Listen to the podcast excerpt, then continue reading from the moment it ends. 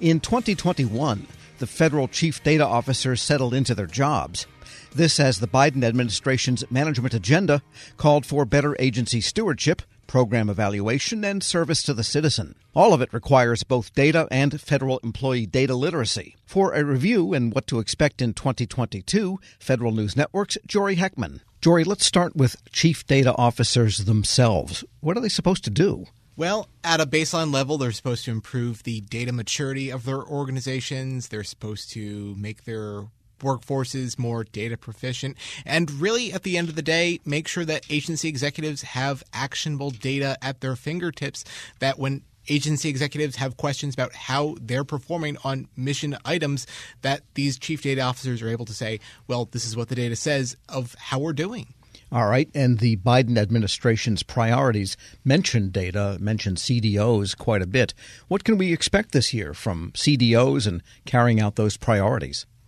Yeah, well, the Biden administration has specifically called out chief data officers in a number of recent executive orders executive orders on diversity, equity, inclusion, and accessibility, as well as climate change and, and, looking at the emissions and reducing the emissions from federal buildings and vehicles, as well as COVID recovery, checking to make sure how the country is recovering economically and health wise from the pandemic, and more recently with customer experience, you know, making sure that the public is able to get to the services that agencies are providing. All right. And there was a public meeting of the Chief Data Officers Council this year, and you reported on that. What will they be doing this year? What are the council's priorities to make sure that they can stay effective in helping agencies with all of these different initiatives. One big theme of what chief data officers have done this year is that they've made an effort to make data actionable. This is not an academic exercise that you put in a paper you know from two years ago and you you get the results then. This is something that they want in real time and case in point chief data officers on this council they stood up covid-19 dashboards dashboards that were essential to agencies making decisions about reopening. This is something that agencies had, like the IRS, for whether it was safe in particular field offices to bring people back. Something like HHS and tracking the bed availability in hospitals, as well as the State Department tracking COVID breakthroughs in other countries. And so this is not a, an academic exercise by any means. This is something that's very real time for them in many ways, this is an enormous catch up for the federal government. I remember meeting with the CEO of a large electronics distributor 35 years ago, and he showed me on his screen how he can tell what the daily shipments are, what the demand looks like, what the backlogs and orders are, just from his screen in his office. It was probably a green screen type of presentation. But this kind of actionable data has been available. It seems like the government is the last to the party here in some way, this work has already been done in some pockets of government for a long time, case in point to what you're saying. Uh, but this is really formalizes that community in a lot of ways. There's someone whose title has data in it. The buck stops with them in some regard, and they are formalizing a lot of these processes. In a lot of agencies, it's kind of like you had to know the right person to know where that data was. And that's kind of the challenge. Just just because of the data you have it if you can't find it, it doesn't do anyone any good. And so that is a huge part of the CDO role to make sure that everyone has equal access to this data and can actually do something with it. We're speaking with Federal News Network's Jory Heckman, and there's a federal data strategy. There's laws enabling that. How does that all fit in here, and how does that all mesh with the Biden administration priorities that mention data and CDOs? I mean, there's an architecture to all this, right? Right. Yeah. So the federal data strategy, CDO's got a lot done under that in 2020. Basic things like doing inventories of the data that agencies have, you know, doing an assessment of the workforce and seeing how data competent they are.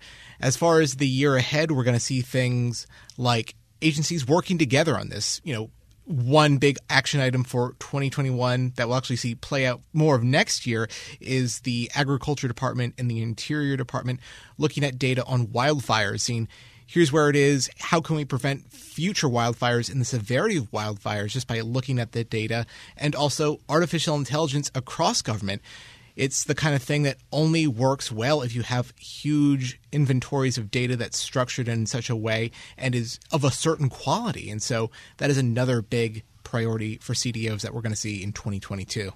That all sounds well and good, but CDOs have to get dominion over the data sources that are often husbanded by the people that generated them. That's an issue. What are some of the challenges that CDOs saw? What do they expect as challenges in the coming year? You're right about the permissions on data. That's a big challenge that is going to persist for some time.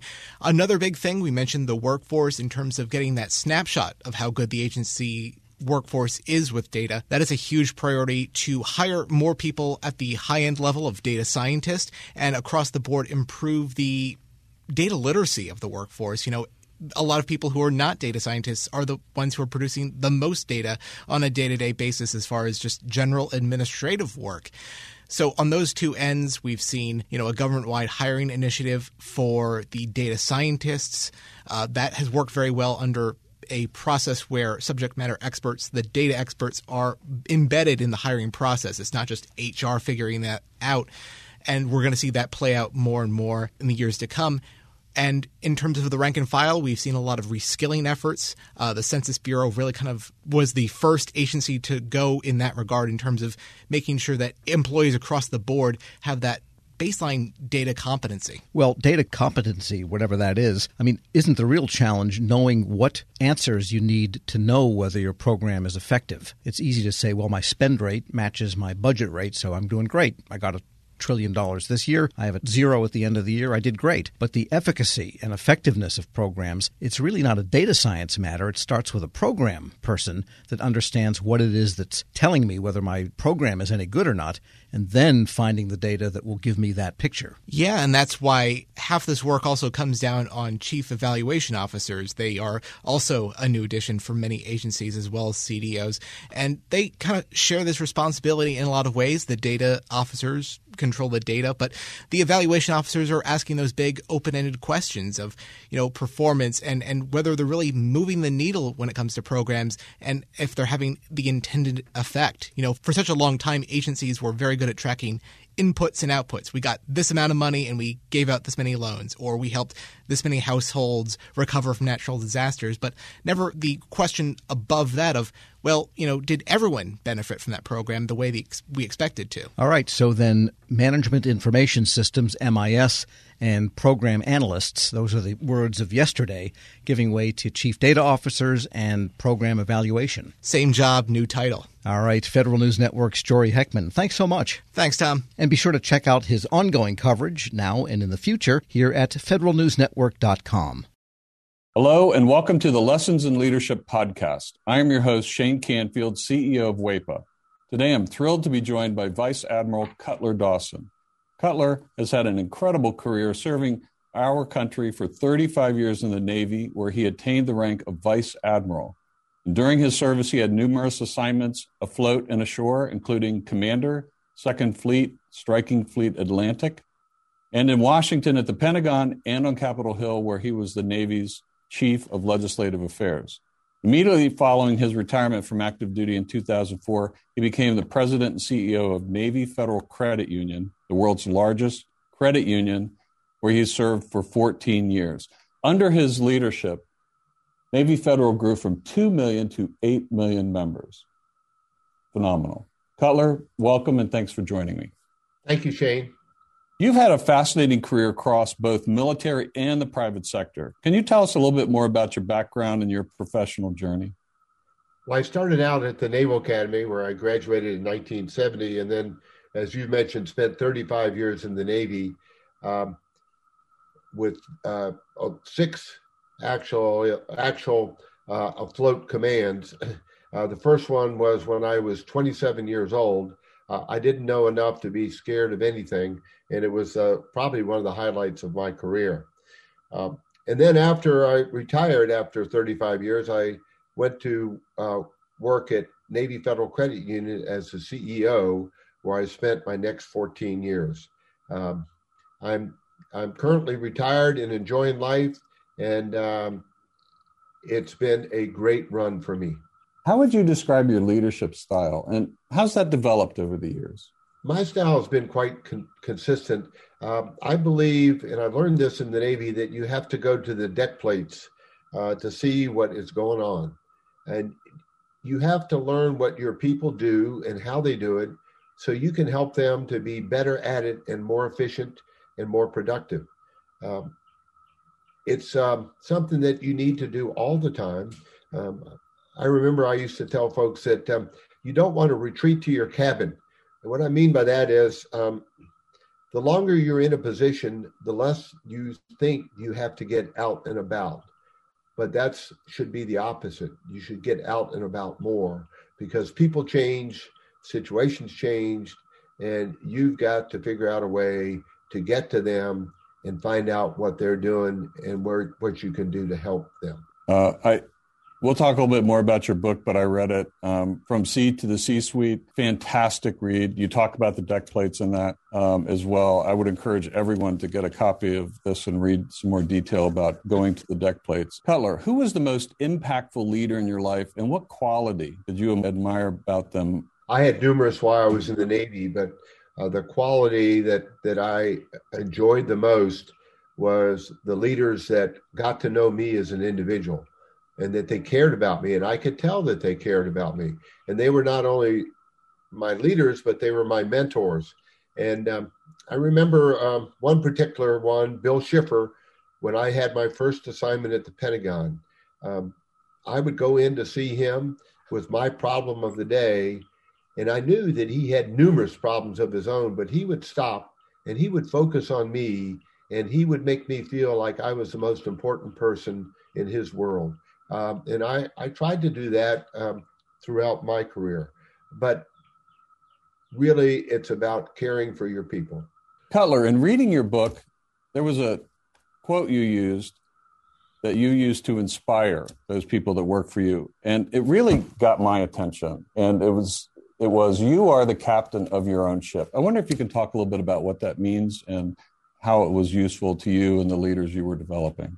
Uh, absolutely. Um, what I mean by captain of your own ship, when you are the captain of a ship, sometimes you're in the middle of the ocean and you don't have anybody to turn to to make decisions. You don't have anybody to turn to ask, what should I do now? You have to be the captain of that ship. And I, I translated that um, into, let's say, Navy Federal's organization, where I would tell branch managers that I said, You are the captain of the ships of Navy Federal. You're the ones that are facing the, the members or customers, as others call them, every day. And you have to make decisions without a lot of guidance in some cases and without a lot of time. So be the captain of your own ship. Step up, uh, make decisions, uh, do what you think is right, and you never can go wrong. I think that is so important. And you have to give your people a little bit of latitude to take some risk as well, because there is risk for them in doing that and risk to your organization. That's right. And, and I mentioned that I, I took command of my first ship uh, with five years in the Navy, and I was 27 years old. Well, my boss had 32 years in the Navy, and um, his his guidance to me when I first met him was, Cutler, you do the right thing and I'll back you up all the way. What a wonderful way to, to spend an assignment with uh, with backup and, and guidance like that. What what great great advice. Uh, it's clear leadership is a topic you're passionate about. You wrote the book we mentioned before, um, from Sea to C suite. Can you tell us a little bit about that project? Yes, when I was at Navy Federal, I would tell sea stories uh, as parables to get my point across. And um, folks would tell me, Cutler, we like your stories. It gives us a picture of what you're trying to tell us. Now, what else are they going to say? They work for me, but uh, uh, I took it as a compliment, and it was. And my wife encouraged me to write a book, and I needed a co author to help me. And I found a lady named Taylor Kiland who was the perfect, perfect co author she turned in my stories into wonderful chapters um, that I'm very proud of. Where can listeners find a copy? Well, you can get it on Amazon, uh, and you can also uh, get it on the Naval Institute website. Uh, and I might add that um, any proceeds from the book, Navy Federal uses uh, to give to charity. Fantastic. Cutler, thank you very much. Really enjoyed your time and your lessons and in leadership and sharing with us your life story. And, and uh, I've learned a lot both from talking to you today and reading your book. And thank you very much for your time. It's my pleasure. And I, I, I would like to add one thing, if I could, Shane. Um, during my assignments in Washington, D.C., I gained the utmost respect for the civilians that work here every day. They're hardworking, they're dedicated, and they they have my eternal gratitude. Uh, I got to come and go from the Pentagon. They stayed every day and worked in Washington when I got to go out and um, enjoy being at sea. Perfect. Thank you. Yeah, WEPA serves civilian federal employees, but your comment is well taken because the interaction between the two is is continuous, it's nonstop, and it's critical. So uh, the career civil servants, as well as career military, uh, our country would not be where it is today without them. I totally agree, and and I can tell you from the U.S. Navy standpoint, uh, we couldn't operate like we do without them being the backbone of what we do. Thank you very much for your time today, Cutler, and to everyone listening to Lessons in Leadership podcast. We'll see you next time. This episode is brought to you by Zelle. Whenever you're sending money through an app or online, it's important to do it safely. Here are a few helpful tips. First, always make sure you know and trust the person you are sending money to. Second, confirm you have entered their contact details correctly. And finally, if you don't trust the person or your recipient is rushing you to send money right away, think twice before sending money through an app or online.